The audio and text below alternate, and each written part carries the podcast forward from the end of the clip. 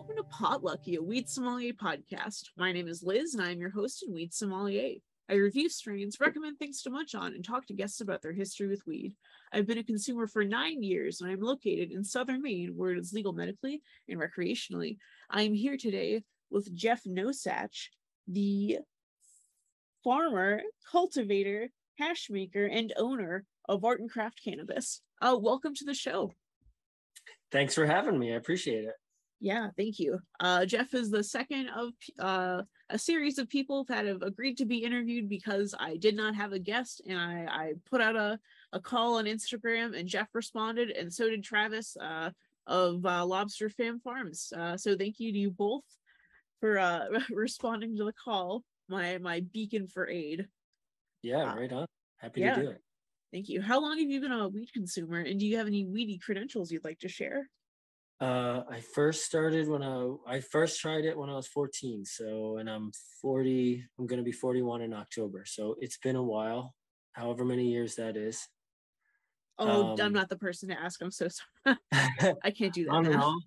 Yeah. On and off a little bit, but um, and you know, I didn't. And then I, as a young, you know, around 20s, in my 20s and 30s, I just knew people who were involved in the scene I kind of was on the periphery of a lot of cannabis farms or people who are involved with it in one way or another and never really thought I was going to make that into a business. But when we moved to Maine, uh, it just kind of was there because we were doing farming anyway. And people were asking us, hey, stuff you're growing for yourself is good. Why don't you do this for uh, people, for other people? And I was like, all right, let's see what happens. So that was like 10 years ago wow, that's kind of like the ultimate compliment. Like, uh, man, this is so good, you should sell it. And then you did, yeah. and now you have a, a business. Yeah, I mean, 10 years ago, to be fair, though, having weed at all was kind of like exciting for anybody.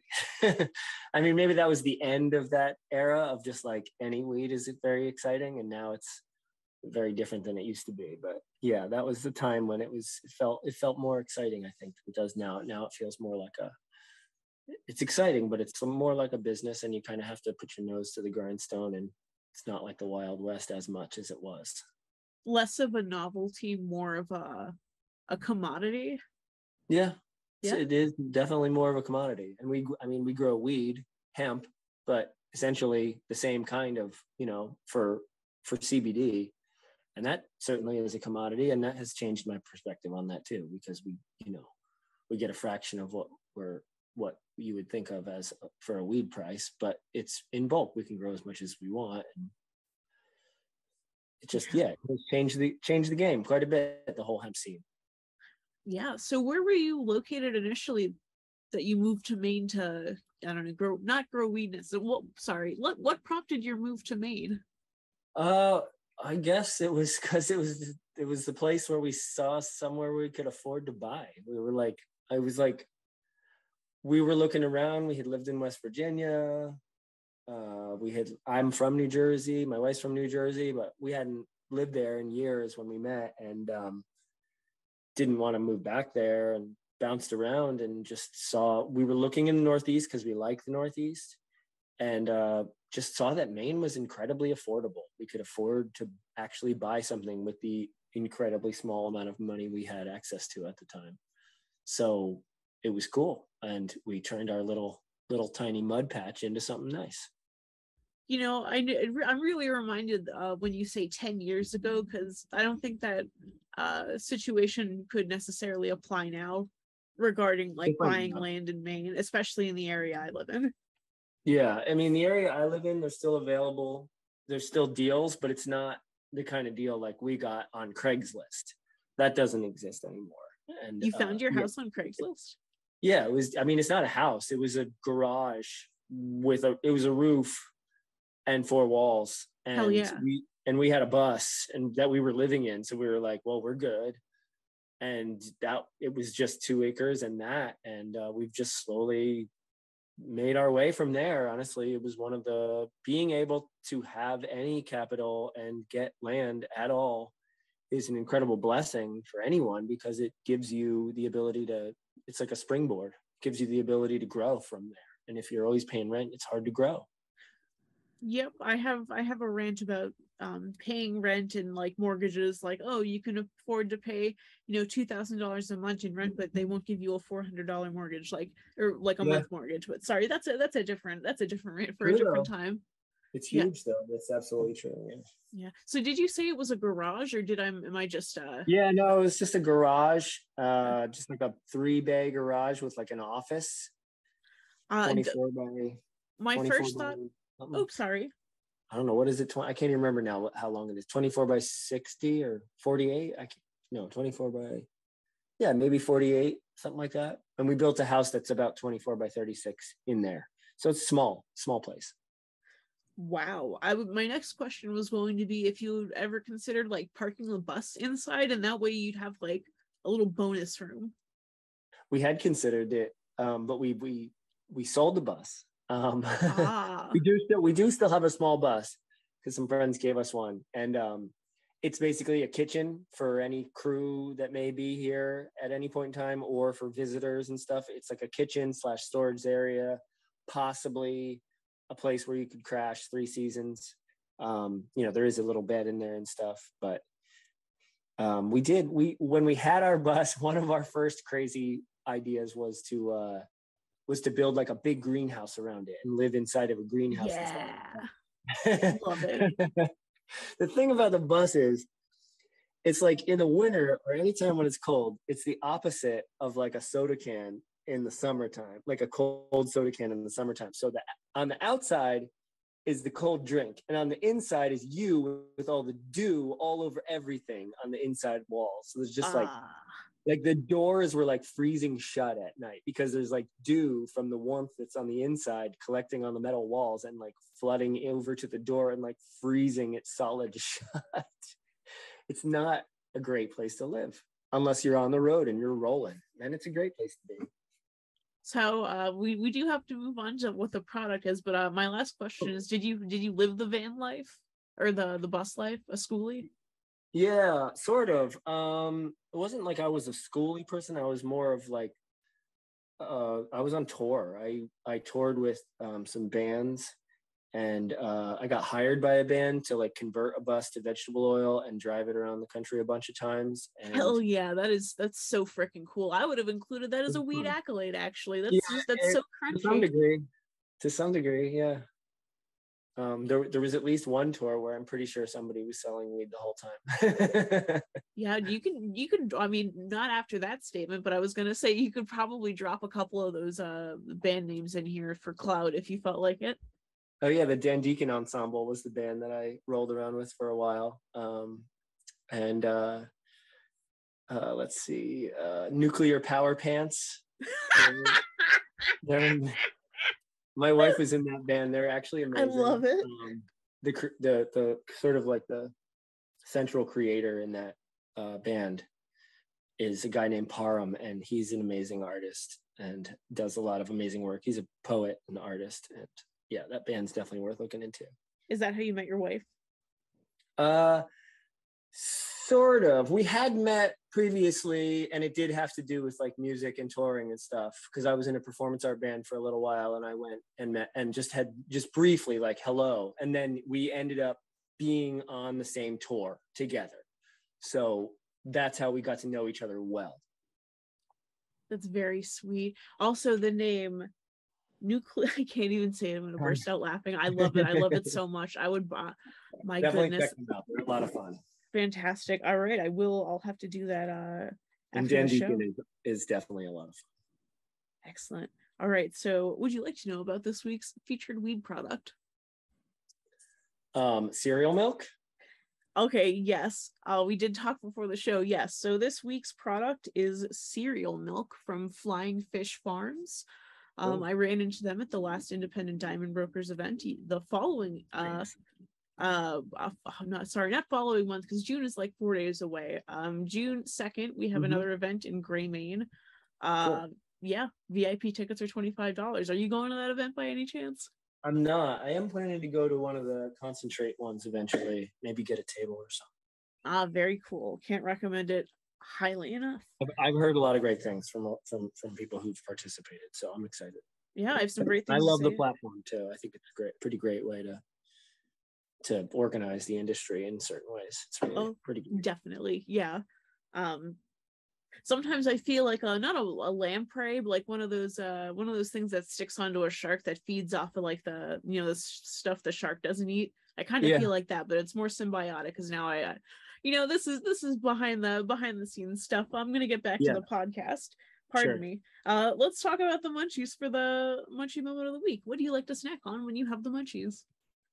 I I love popcorn and it's a big hit in our house. And last year we grew a decent amount of popcorn, and my wife Liz makes amazing popcorn, and the kids love it, and it's just like the perfect munchy snack.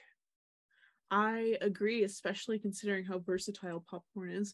But okay, Absolutely. so when you said you grew popcorn, you're gonna have to mm-hmm. explain that further because, from my understanding, you cannot open a bag of popcorn, rip it open, including the butter, and dump it in the ground and uh, and grow popcorn. I assume they they treat it somehow or dry it. So how how do you grow popcorn? I would say I would have to say technically you probably could open a bag of popcorn and just grow it, but then you'd be growing some variety of popcorn that might not be the best to grow in Maine. We grew like an earlier variety that that matures pretty quickly. I have no idea really. I don't know about the diversity in popcorn genetics, so I don't know if what I'm saying is necessarily true, but I do know that when you you know live in an area you should look for what's good to grow in your area so we got some some popcorn um, my wife liz pretty much spearheaded that project uh, so she could tell you a heck of a lot more about it than i could but i know that it was beautiful and there were these small ears smaller than smaller kernels than you're used to but the the popcorn is is excellent and the best part about it is the kernels that don't pop still taste good. They're like not super hard. They're like almost more like corn nuts. That where they're like really crispy cool. and still good. And so nothing's wasted. It's great.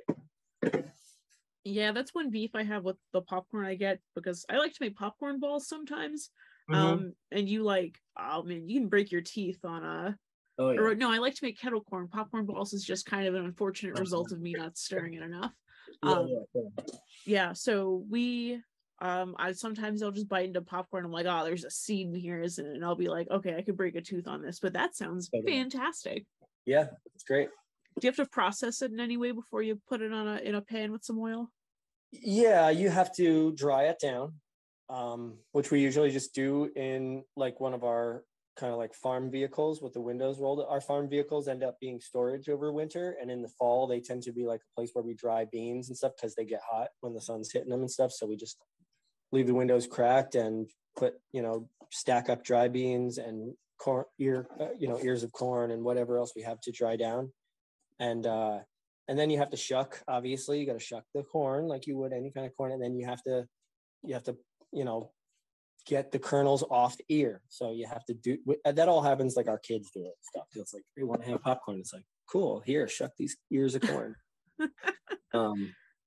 but if you if you had a little machine, you could shuck them pretty darn quick. You know, if you were actually trying to make a lot.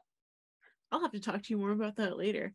But uh, yes, my my recommended munch of this week, I'm thinking is going to be, mm, what have I been munching on? I I'm gonna say overnight oatmeal again. I think i said that last week because it was an honorary munch but this week it's a it's a full-on munch. Uh overnight oatmeal is just so good. Again endlessly customizable a la popcorn. Um i however last night i did it. Normally i do it with almond milk. However i had mm-hmm. a can of coconut milk laying around and i'm like oh yeah this is going to be tight. And it was. Nice. Yeah. yeah I thought I had a, a couple flakes of uh, coconut left, and I'm like, oh man, this will be excellent on top. I'll toast it up a little bit excellent yeah. in the fridge overnight. Uh, unfortunately, that was not the case. I had used it all previously, but you know what? I threw a banana in there, some strawberries, and in the morning I had like a nice, a nice cold breakfast of oatmeal, and it's that's my recommended meal. munch. It is a great meal. Yeah, um, man, I had a good segue for this, but uh, hey, do you know what time it is? Four oh six. Yeah. Okay, I don't want to wait 15 minutes to do this joke, but are you ready to do some weed? Sure. All right, let's do it.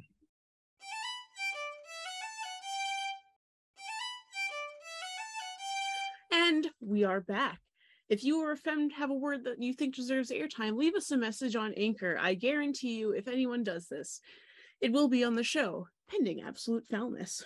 All right, take it away, Geoff. My weed word is explant, which can be a verb or a noun. As a verb, it means to remove living tissue from a growth site. And as a noun, it is the tissue that is removed. Commonly used in tissue culture because we take tiny little pieces of, of plant tissue and put them into media. So they call them an explant. Now, would these plants happen to attend a school for youngsters with a certain abilities other plants may not possess? Some of them, I would say, I would say yes, they do. Absolutely. Uh, X. Okay, I was trying to trying to figure out with a, an X Men joke, but I think it would work better visually if I uh if I did something about the X Men, but I changed it to X Plant, and then uh. there is a funny. There is a funny play on words in there somewhere where it's like, it used to be a plant, now it's an X plant. Yeah, like um, like I just got out of plant jail, or uh, it just got unmarried from a plant, something along those lines. There's there's a joke in there somewhere. There's a good one in there somewhere. Yes. Uh, how are you feeling? Pretty good. Yeah. So what were you uh puffing on mom- uh, moments ago? A uh a Shoki by Gas Mask Backcross from Best Friend Farms. Yeah. Uh so was that a like flower or how do you how do you generally uh enjoy cannabis? Uh pretty much pretty much a little bit of hash here and there. Um, not much. Uh, not too much flower. Every once in a while, just because nothing replaces that flavor. There's a, even when you make hash or any kind of extract from flower, the flower always has its own character. So I'd like to go back to that every once in a while, but I don't like to use it very much. I like hash and rosin and vaporizing. I like low temp vaporizing. So just mostly for like health reasons, honestly. Just try to be as conscious as possible. I agree with you, which is why I enjoy using. Um, I have a Dynavap vaporizer. They don't pay me to say that, but they did give me a bunch of them for yeah. free, which I appreciate. Nice. Yeah. Um, all right, let's talk about the tasting notes and the my my thoughts on bag appeal for cereal milk from Flying Fish Farms. Cool. Yes. So this bag, um, I like thinking about product design. I'm I'm thinking now if I could go back and double major, I probably would have done design also. Um, but uh, you know, just in retrospect, um, this bag, um, I use the grandparent handshake size scale. Like, uh, if you have a baggie of weed and it can fit in your palm perfectly, like for a like a grandparent handshake at the end of a weekend when they palm you money your parents aren't supposed to see. Um, so that's a little bit too big for this. I imagine if you folded it up, it could work, but I mean, you could fit this in the back pants of your pocket. Um, there's no logo on the container, which is unfortunate. Um, it's not a container. It's like a, it's almost like matte black, um, just a little pouch for weed. Um, I like that it's matte so that light isn't getting in um, and disrupting those tasty terpenes. However, I did I did miss the logo because it looks pretty cool. It's a flying fish. Like who doesn't love that? Um, yeah. So there is a small, uh, uh, let's see, a small batch number spot, um, or the opportunity to have one. I don't think I saw a batch number. Um, I don't have the bag in front of me, and unfortunately, I took these notes while it was baked. Um, once again, I mean, the package I think is I think is decent for what it is. Um, I kind of wanted to reuse it a little bit. I feel bad about throwing away plastic in jars, so I have a big a big bag of like doob tubes in my closet. Um, yeah. So I I like that I can feel that I can reuse a product that it's sturdy enough to warrant reuse and like you know, not that not that this would be a great idea in any sense, but like I could get you know uh lower shelf weed because this is pretty this is pretty high shelf stuff in my opinion. Um, and put it in the baggie and like, oh, this is the this is the good stuff, and then you know give it mm. to a unsuspecting uh person who can consume cannabis. Uh, moving on, man, I'm I'm I'm, a, I'm wild today. Um, talking about the scent and the taste. Um, a little bit like Froot Loops. I opened it and it did indeed smell a tiny bit like bergamot and Earl uh, Earl Grey, which to me honestly smells like a big bowl of Froot Loops. Um, the nug mm. was one gram exactly. Um, and then the scent I could really feel like traveling up my nose and it felt kind of milky. which is mm. weird to describe a scent as. Cool. Yeah. Um, so this bud um would have kind of benefited a little bit more from being in like a jar or something like that. But once again, those are harder to recycle, but I guess easier to reuse. Um, it was it was flattened, kind of like um like it was 3D at some point, and then like it had been in your back pocket for a little bit. It gotten it had gotten flat. In no way did it affect like the uh the taste or whatever, but the bag appeal was a little a little different. Like, oh, look at this nug, but it's it was just kind of flat and squished a little bit. Um, hmm. let's see. Looking at the trichomes, they were spaghetti-like, which I thought was very interesting. I did not see those little trichome heads. Um, and I kind of got dirty carpet vibes from looking at the nug, but I mean that in a very good way. Mm. Yeah. Um, moving on, um, I saw a few trichome heads, but they weren't totally abundant. Um, it reminded me of cactus spines looking at it very close. Um, of course, I had already consumed a little pinch of it, um, so I was well on my way to getting baked. Um, let's see. Um, there was a slightly orange lemony tinge to it, sweet on the exhale, a little bit of tang. Um, and overall, I think the one of the most um, present smells after the Froot Loops was like the, the feeling of fresh cut grass, which was hmm. enjoyable. Mm. This is a nice strain for the summer, nice and light. It'd be like a seltzer if it was like a an alcoholic beverage. Nice. Yeah. Um, slight. So popular out west. Pardon? Would you mind repeating that? Maybe that's why it's so popular out west. Oh, really? Have you heard of cereal milk? Yeah, I have. I feel like, uh, like in West Coast circles, it's like more popular. Interesting. Perception, but yeah. Um, when I ground it up, something that I, I noticed with this one that I hadn't noticed before, um, and maybe it's because I didn't have like my face super close to it, but when I ground it up, it was almost as if it had separated into individual petals of weed which mm. I thought was quite beautiful. Nice. Yeah, and so that is the end of my tasting notes. Uh, cereal milk is something that I'd recommend, especially um, if you know someone that thinks weed is stinky, and this is weed that is delightfully scented, like a perfume. I would nice. say not diesely or cheesy or gassy. This is this is definitely on the lighter side of things. Cool. Yeah. And you know what? I think it's time we move into part five, which is blowing smoke, the interview portion. What was your first experience with weed, Geoff? Uh, I there was a few of them. I didn't get high, so I think the actual first the first experience was just a circle of friends when I was a teenager, and just that there was a joint, you know, and I didn't get high off of it. And I tried again, and I didn't get high again, and then the third time, I I I was like, oh well, this stuff doesn't work. I better smoke a lot, and then it worked.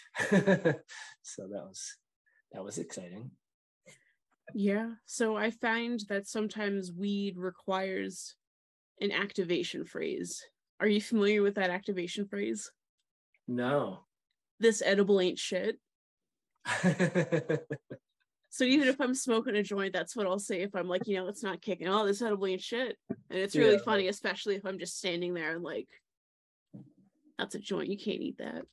Right. Yeah. That's something definitely that happens to me with edibles where I remember one time we all harvested a plant and decided to like try to make something out of the leaves and we like made I don't even know what we made some oil or some milk or something and we weren't sure if we were getting high but then I was looking around and I was like we're doing an exercise video right now like we're definitely high how did this happen it was cool. I, I think that's probably the best thing that could have happened. With other drugs, you get stoned and then you wake up and you're chained to a bed and you're missing an organ. Yeah. And, uh, the police are there and want to know why why all these chickens are missing. Um see like and, and this drug's like, oh, we're we're exercising, we're outside yeah. playing basketball and walking in the woods. Right, exactly. No, that's definitely definitely true. Um a lot of a lot of health benefits from what you can get from it. Obviously, there can be detriments, but I really, yeah, I know many more people that have had their life positively changed than negatively. That's for sure. I agree. Um, so, what does your history of consumption look like up until this point? Uh, just I don't. I I mean, I didn't start using it necessarily medicinally, just kind of like for fun, as on and off through my twenties and early thirties. Um, but definitely started realizing um, that a lot of that wasn't necessarily for fun. It was something that helped me uh, keep my mind clear of negative thoughts. And now I realize that more. And um, also now, especially, um, I like deal with pain, pain management. Um, and I don't just use THC, I use all different kinds of cannabis, um, CBD, CBG, CBDV. Um, we grow hemp, so we have access to lots of different cannabinoids and different ways of taking it, whether it's topically or you know internally or smoking. Um, I don't smoke a lot anymore, but yeah, I've learned that it is an amazing medicine and that I didn't even recognize I was using it as a medicine for a long time. Yeah. Um sorry, I I I had a question for you, but I was lost in thought. I'm like, well, that's kind of like taking aspirin for fun. I'm like, no, it's a terrible idea. But I understand mm. what you're saying. It's like um like when people get Adderall to have a good time and then they find themselves yeah. very calm and focused and they're like, oh, sure. wait, wait a minute. I'm like, wait, maybe something about this works. Yeah, totally. Mm-hmm. So, yeah. do you have a preference for how you consume it generally? I like to low. I like low temperature vaporizing of hash, or or hash rosin. Um, I would say that I, although it's a little messier, so and it's so then it, therefore it's less less convenient, but I do think the straight traditional hash vaporized is is my favorite. I think I get the best effect from that. What's the difference? Okay, I have two questions. The first one is what's the difference between low temp, I guess medium and high temp, um, regarding extraction and you know, well not extraction, sorry, like a um vaporizing. Vaporizing. I was thinking combustion, but that's that's something different. Um yeah. and uh, uh describing hash. Uh that is my second question. Hash? Um, but we can we can clarify that after you. Like why why low temperatures? Uh yeah, I so all these different things vaporize at different temperatures that are in the in the medicine. So cannabinoids are usually pretty low temperature. You can vaporize them before even a lot of the terpenes would vaporize. Um, and then there's some terpenes that are really low too, and they'll vaporize really quickly. So you can get these different flavor profiles. Um, and if you go above a certain temperature, you definitely like toast a lot of those flavor profiles. So you could start around 300 and go all the way up to 700 and get different effects and flavors from a concentrate. Um, I've kind of settled somewhere in the high 400s because you get a good vaporization of the actual medicine that you're looking for and you still maintain a lot of the flavors that are in all the terpenes and styles and all the other kinds of flavor things that give cannabis flavor. Um, it just, to me, that's some people like it a little higher, more at the low 500s. I don't really hear about people um, vaping hash for flavor anywhere above 550 or maybe 600 um, but some people that's what they're looking for. So and then if it's a if it's a distillate or an isolate of some sort you can usually vaporize it at a higher temperature without it kind of burning and being harsh and stuff. What are the benefits of doing it at a higher temperature? I don't really know that there are benefits of doing it at a higher temperature. Uh, you get big clouds, and it hurts well, your are, lungs. Those are fun. Yeah, yeah. It's just that to me, that's what happens. Um, you, you probably get I, I would say, but because I know because I've done it by accident, learning. It's been a long time, but like learning to vaporize in a banger where you're using a torch. Oh, um, oh yeah, yep. Yeah, I have on like I definitely hit it way too hot. Yeah, like I, I've hit it way too hot, and it's a pretty intense feeling. Um, overwhelming, like it hits you really quick, and it's really intense because all that stuff gets burnt really quick. And um, yeah i don't i don't like that. I like it to be more smooth and i don't want to cough necessarily. I want to taste it. Um, yeah i don't want to burn it. I don't want to and you create carcinogens when you burn it especially through combustion. So there's like i want there to be more science around this and there will be. It's mm-hmm. developing mm-hmm. We're going to learn more and more about how the compounds that are in there get converted into toxins and things that are well known um, It'd be so. a lot easier if it was federally legal. Yeah, and well, you know, we're getting there. Yeah. All right. So, uh, let's talk about hash. What makes cool. hash different from other kinds and kinds of concentrates? Um, so yeah, I, when I say hash, I mean like a traditional hash. Um, people call all kinds of extracts hash, and that's fair, I think, to call to say hash oil and mean BHO or something else. That's fair because it's a concentrate. But uh, I'm referring to traditional hash, which is different from other concentrates because it's mechanically separated. Typically, the major difference is that it's mechanically separated from the plant rather than being uh, chemically dissolved and then isolated through other means, um, which is how BHO works and CO2 and alcohol and all these other kinds of things you ex- extract with. So the trichome heads are mechanically extracted from the plant in traditional hash. There's different ways to do it. You can do it in water, you can do it dry over a dry screen. Um, there's new cool ways to do it. Um, there's like cryo dry sift now, and there's a really cool thing that I can't call mechanical extraction, but there's a new form of extraction coming out that's vapor static. They use like a static charge to collect vapors off of it, which is technically solventless, but it's different. Um, but mechanical extraction focuses on getting those trichome heads off of the plant and separated, isolated into as pure a form of hash as you can get. And the more pure it is, the better it is, higher quality. Um, you can do it frozen, um, or you can do it from dried material, you know, fresh frozen material or dried cured material, which is what we typically do. And uh, it's it's different because it does it's not a whole plant extract. It doesn't extract every chemical that's in the plant. It you know that's there for you to use. You, you get a little lower yield on the cannabinoids, but you're just getting uh, the juicy terpenes and stuff that are contained within that chemical factory that is the trichome, um, which is really exciting. And that's why there's so much excitement. Part of why there's so much excitement around it, because it just it provides a really incredible flavor that, um, in, in my experience, correlates more closely to the smell of the cannabis. When you when you smell a bud and you're like, "Oh, I love that smell," that flavor correlates more closely when you use hash um, from that plant because it is just physically separating the thing you were smelling and putting it in your pipe. Yeah, like taking pepper out of your pepper grinder and just popping it in there. Yeah, it's just it's right. It's like you you know it is the exact thing you were smelling. Whereas with the alcohol extract or some kind of solvent based extract, that's not re- like w- once you're done there, that that's all, everything's changed. There's so many things that have changed at that point that it's not going to be, not to say that it isn't good, it can be awesome.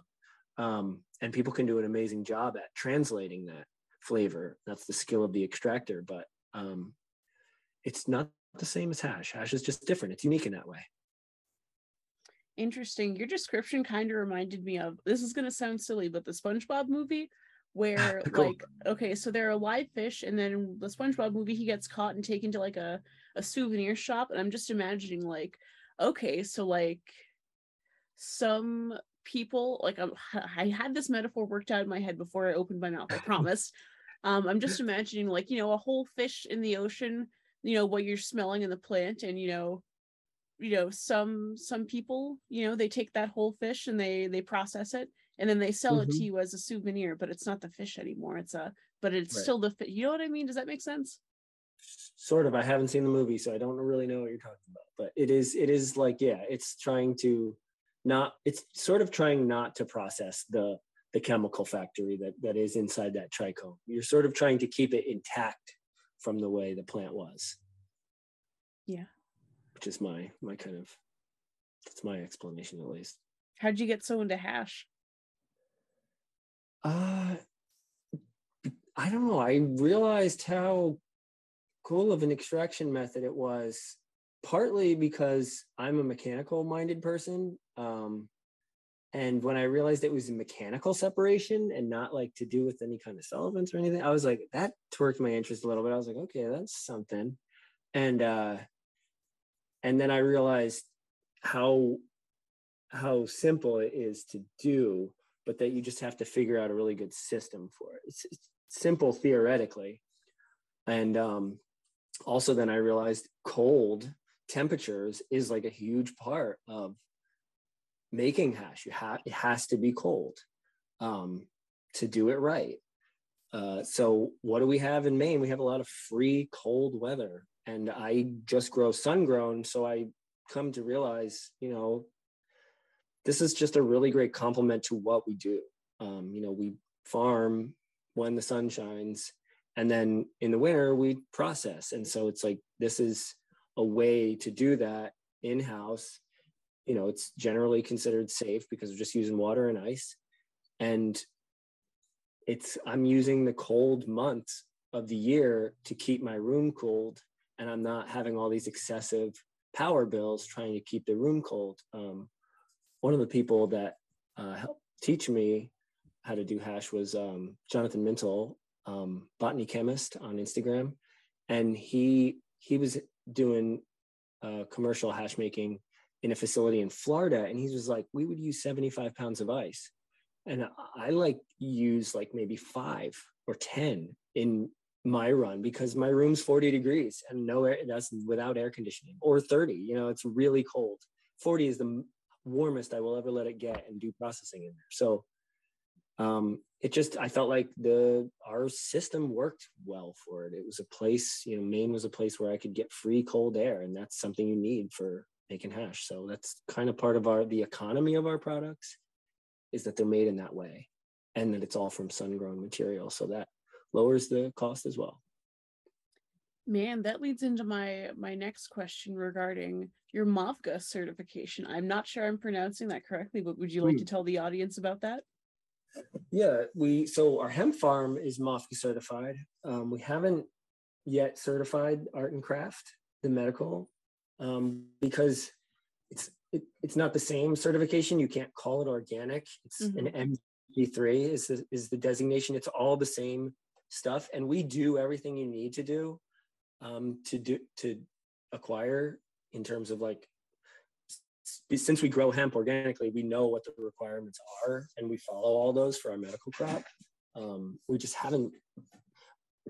Honestly, last year we spent the year being asking everybody we sold any products to if they thought we it would help if we were MOFGA certified. And um, I want to get MOFGA certified, and we will do it for our medical but they all said no. So I was like, we have a lot of expenses this year, and it was a tough spring for a lot of different reasons. And so it wasn't the right year for us to jump into it. Um, probably going to do it next year. But our hemp is MOFGA certified. It's certified USDA and MOFGA organic. Let's talk about hemp. So, do you what purposes do you grow it for? Like textiles, or do you um, what do you have? What do you do with it? I guess yeah. my question boils down to. Sure. Um, yeah, we have a separate LLC called Panorama Hemp um, that we grow. We grow uh, resinous cannabis. So we're growing the same kind of cannabis we grow for medical um, in, in, in terms of like the same category, which is resinous. Um, but we grow it for CBD pretty much exclusively. And uh, pretty much exclusively, we grow it for a company called Wild Folk Farm that has, they were one of the first licensed hemp farms in the state and they moved into uh, making products and all their own in-house products and then moved out of farming and um, we were able to work with them to do all their farming for their because they want to have a clean chain of custody they want to have MOFGA certified they want it to be local accountable and we could offer them that. So um, that's basically what we grow all of our crop for. We have a small website where we sell um, a little bit of trimmed flower uh, in state pretty much only. There's not a lot of strains that are allowed to be sold as trim flower just because of THC percentage rules. Mm-hmm. Um, but there are some strains that you can do it. And uh, we sell tinctures and salves. We basically, our website is like, we just sell like a couple different products that are generally speaking high potency and high value, like, like economically priced for people who need like really high doses and a lot of it and just can't afford the more nuanced doses that are in different you know more unique products. We didn't we don't have a lot of unique products. We just kind of sell bulk. Wholesale? Yeah and we do mostly wholesale but on the website we do have a little bit you know the, mm-hmm. the website's there so you can buy a bottle of oil if you want to. Um, we don't do a lot of business through that but yeah we mostly sell wholesale. Ah thank you for clarifying but it's um, weed, you know. It like you look at it, it's covered in trichomes. You know, it's potent. It, it's it's essentially the same thing. Like 20 years ago, like I would have gone to jail for it. You know what I mean? Like it's mm-hmm. weed. Um, it just doesn't get you high. It's all CBD. So we are learning a lot about how to grow through the process of growing hemp. That's part of what the hemp license is great for. Is like now I know how to grow a quarter acre of resinous cannabis. Um, I know how to dry it. I know how to manage it. You know, it's it's just been a learning experience in that sense. And also, you know, we have a contract, we grow it. It's a commodity crop. It's part of our income, and it's great to do. Do they have fun strain names as well, by any chance? Oh heck yeah, we're growing. Uh, um, what something something cakeberry brulee is one of them uh, we're growing this year. And then you, you know, we grow mostly stuff from Oregon CBD because it's been really reliable for us since we're growing wholesale. It's it's just a reliable crop. Um, they do a lot of they do amazing work with the seeds and the genetics. Um, there's other people that do amazing work too, but we just kind of stuck with them. So yeah, there's a lot of fun strain names. It's a lot of them are really similar. You know, like you got your fruity names and super sour space candy and these kinds of things. It's like nuclear power pants. that could be a strain. You're right. You're right. You're right. Oh, that absolutely tickles me. Let's make that happen. Yeah. Um, I mean, what's stopping you? You're literally growing weed. Like all you have to do is find, like, I don't know, mom jeans. I think that's a strain, and then combine oh, it with uh well, like probably a Simpsons one for radioactivity or whatever, and boom.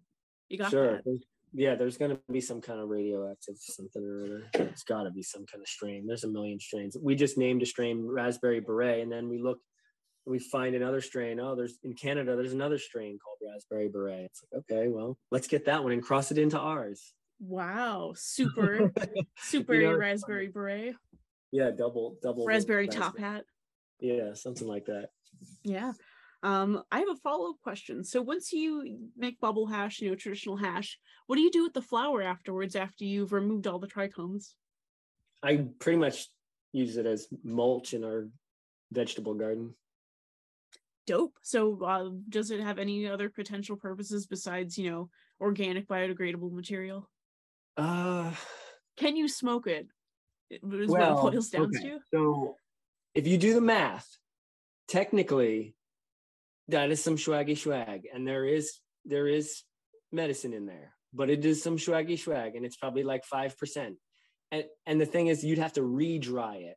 So i technically could make some disty from it or something like that but then i'd have to re-dry all of it because i get it wet. So if i had some kind of magical thing where i could just lay it out and re-dry it and then i had a setup to run disty i could probably get another three to five percent yield or something like that maximum off of a plant.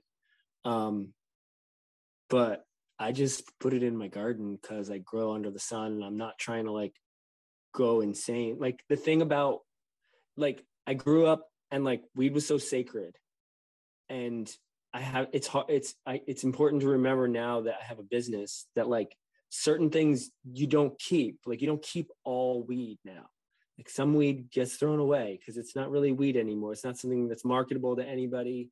It's not useful for me in terms of time management to like do anything with it. Um, so it's it's been a learning curve, but yeah, I'm mulching with it now. mulching with it. I could see that on a shirt. Yeah. Yeah. Um, I had a um, friend in high school that used to say like he wasted more weed than most people smoked. That was true then, but yeah um my one one of my final follow-up questions because we are running out of time. Um so could you do something solventless with the whole plant? Um would that be possible? Or is that kind of yeah i mean i i do whole plant solventless extracts so i i will extract even the trim. Um i'll save the trim and keep it in a temperature controlled space and um, make pretty nice that's the our we have three grades of hash red label, yellow label, and black label. And the red label is typically made either from trim or from smalls, the bottom of the plant, so that it can be the most economical. Um, mm-hmm. And it's kind of like a jumping off point for people for hash most of the time. But our yellow label is made from the whole plant top you know i mean I extra i removed the fan leaves and things like that but all the buds on a plant from top to bottom it gets extracted that way and we get yields that are pretty close to the cannabinoid ratio when you when you test it. So we're getting most of the good stuff in there out of there. Um, not all of it. Like i said there's two to five percent or something. Mm-hmm. but um, yeah that's made from a whole plant. That's from top to bottom. But it is again it's just made from the trichomes. so it's not made from anything that might be in the leaves or might be in the trichome stalks or in other like waxy kind of cuticles where it attaches to the leaves or whatever all that stuff gets left behind for the most part complicated to answer maybe you understood what i was saying there See, I was focusing on doing this trombone effect where I go wah wah, and so I did. Uh, I was gonna, I was gonna say that, and then you asked me that follow up question. I'm like, well, that that'd be mean if that was my my only response. Was, nope, didn't get it. Sad trombone, but yes, I did understand what you were saying. Unfortunate, but yeah, that some of that stuff's left behind. But I feel like weed science in the future perhaps could salvage that. Yeah, no, there there would be. I mean, theoretically, I could do something with it now. It's just not. Time, it's not yeah. economical. Yeah, time. It's it doesn't like I, I I can just grow more weed. Like I don't need. that that's not the issue anymore. It used to be the issue. Like, oh, where do we get weed? Like now, it's like, well, where where do I get what I need to make a product that I can sell? And do I get it from the top of the plant, the middle of the plant, bottom of the plant? A lot of people are moving more towards just the top of the plant. And that's okay. I'll probably move more towards that too as I'm able to get better yields or better strains or things where I don't, you know, I can't even get to some of it at that point. Um, so when you say the top of the plant, you're referring to the physical plant, like the cola, um, like the bit up, bit up top, and not like. Yeah, like I guess levels of uh, goodness. Sure. Yeah, like the the top I refer to as the top buds, which would be the ones that got the most light, got the biggest. Um, they were towards the top of the plant or the outside of the plant, maybe on the south side of the plant. Um, that's when we process our hemp, we sep- usually separate it into tops and bottoms. Oh, um, okay. And so the bottoms are larfy. They didn't get a lot of sun. They're, you know. Hold on, hold on. We got to back a larfy. Larfy. Okay, so that I don't know. That some people that's like very spell that for me. And other people are like, "What the hell did you just say?" But I don't know. When I was, I don't know. That was always the term for like bud that was like loose and fluff, like not nugs. You know, not dense at all, like super loose, uh, fluffy, not not a lot of weight. You know, like the bag would be huge and there'd be it wouldn't weigh anything. Popcorn weed, yep, gotcha. Popcorn weed, yeah. There's different things, but larfy was the word everybody used when I was when I was coming up. L A R F Y because I'm putting that in the lead no, I mean, I guess that's how you spell it. It's not like it's a real word, so I can't say for sure. You know what? The only thing that makes something a real word is uh, popular usage. So if you get enough people behind yeah. you, you can make I don't know, you can make a you can make people say anything, like name a strain something silly. People are people are saying that, you know, that wasn't a totally. a real phrase before, but now it is. So yeah. yeah. You have more power than you think you do. Totally, totally. Is there anything else you'd like to share before we have to depart? I don't think so. That was a lot of fun though. Um, yeah. I'm always down to talk about stuff. We do other stuff at the farm too that we didn't get to talk about, but that would be a whole other issue, like science, farm on farm science, uh, plant science stuff. Um, but yeah, that's a whole nother episode. So maybe maybe some other. Yeah, day. you'll have to come back and you'll have to bring your wife Lizzy. Yeah, definitely. She could talk about all kinds of other things that I also can't talk about. You could just interview her. You should just interview her. Yeah, you know what? That, that sounds like a okay, cool. All right, I'll keep that in mind. Um, where would you like people to find you? Uh, you can go to artandcraftcannabis.com, Instagram artandcraft underscore canna, uh, and at stores around Maine, you can go to Higher Grounds. You can go to Power Plant in Wilton, Two Fat Cats in the Mid Coast uh, Greenport in Augusta and Damariscotta, um, Positive High in Hallowell. Uh, we're trying to go other places too. If you got a storefront that's not in one of those areas, because I don't really like to crowd up the areas too much, um, hit me up. Well, I'll get you some samples. I personally do not have a storefront, but uh, yeah, I'll. I was gonna say I can put that out on the the airwaves, and I'm doing that as we speak.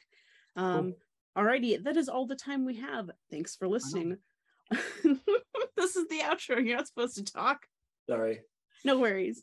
Um, that is all the time we have. Thanks for listening. Our theme music is The Irish Washerwoman as arranged by Maylee Charles. You can find Potlucky on Apple Music, Google Music, and Spotify.